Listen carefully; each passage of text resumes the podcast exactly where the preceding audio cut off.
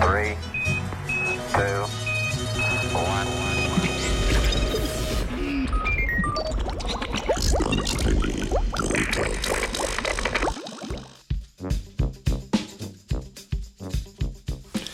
Sence črvin. Eh,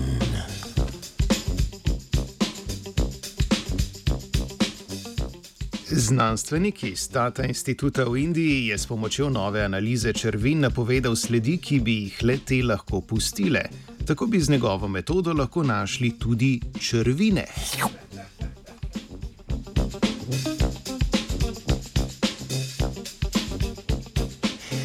Rajibul Shaik je raziskovalec Indijskega Tata inštituta in njegovo delo je usmerjeno v teoretično preučevanje tako imenovanih črvin. Da se spomnimo, črvine so povezave, v filmih in splošnih medijih v glavnem imenovane kot Einstein-Rose mostovi, ki povezujejo dve točki v vesolju skozi prostor-čas kontinuum. Kot črv, ki gre skozi jabolko, na mesto okoli, lahko skozi črvine nek kraj v vesolju dosežemo hitreje, kot bi do njega potovali normalno.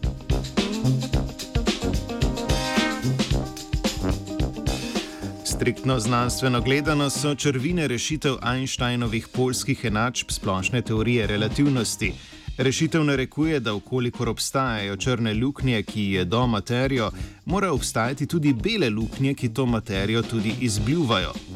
Posredno najti črne luknje ni tako zahteven proces, kajti v vesolju delujejo kot leče in na zvezde na dolge razdalje navidezno približajo skupaj.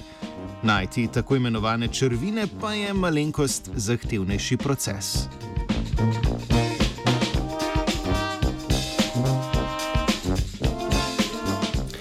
Šaik v svojem delu raziskuje sledi, ki naj bi jih pustilo žrelo takšne črvine. Žrelo kot črna luknja je fotone iz okolice, kar se v določenih pogojih pozna na nebu kot temna lisa, senca. V osnovi so sence črnih luken in črvin identične, vendar ukolikor se črvina vrti dovolj hitro, bi se naj po interpretaciji šaikovih modelov senca črvine obnašala drugače kot senca črne luknje. V danem primeru naj bi se senca črvine popačila in tako bi znanstveniki lahko dobili novo metodo zaznavanja črvin.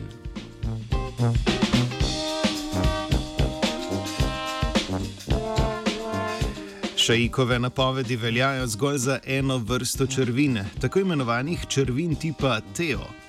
Te črvine se vrtijo znatno hitreje kot navadne. In če ravno so napovedi zgolj teoretične, bi danes simulacije ob pomoči novega teleskopa dogodkovnega horizonta lahko pomagale zaznati prvo črvino in s tem eksperimentalno potrditi rešitve Einsteinove splošne teorije relativnosti.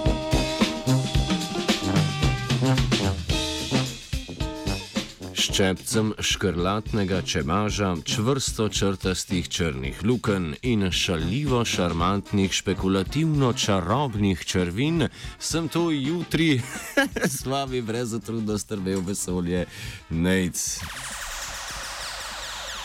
Radio študent.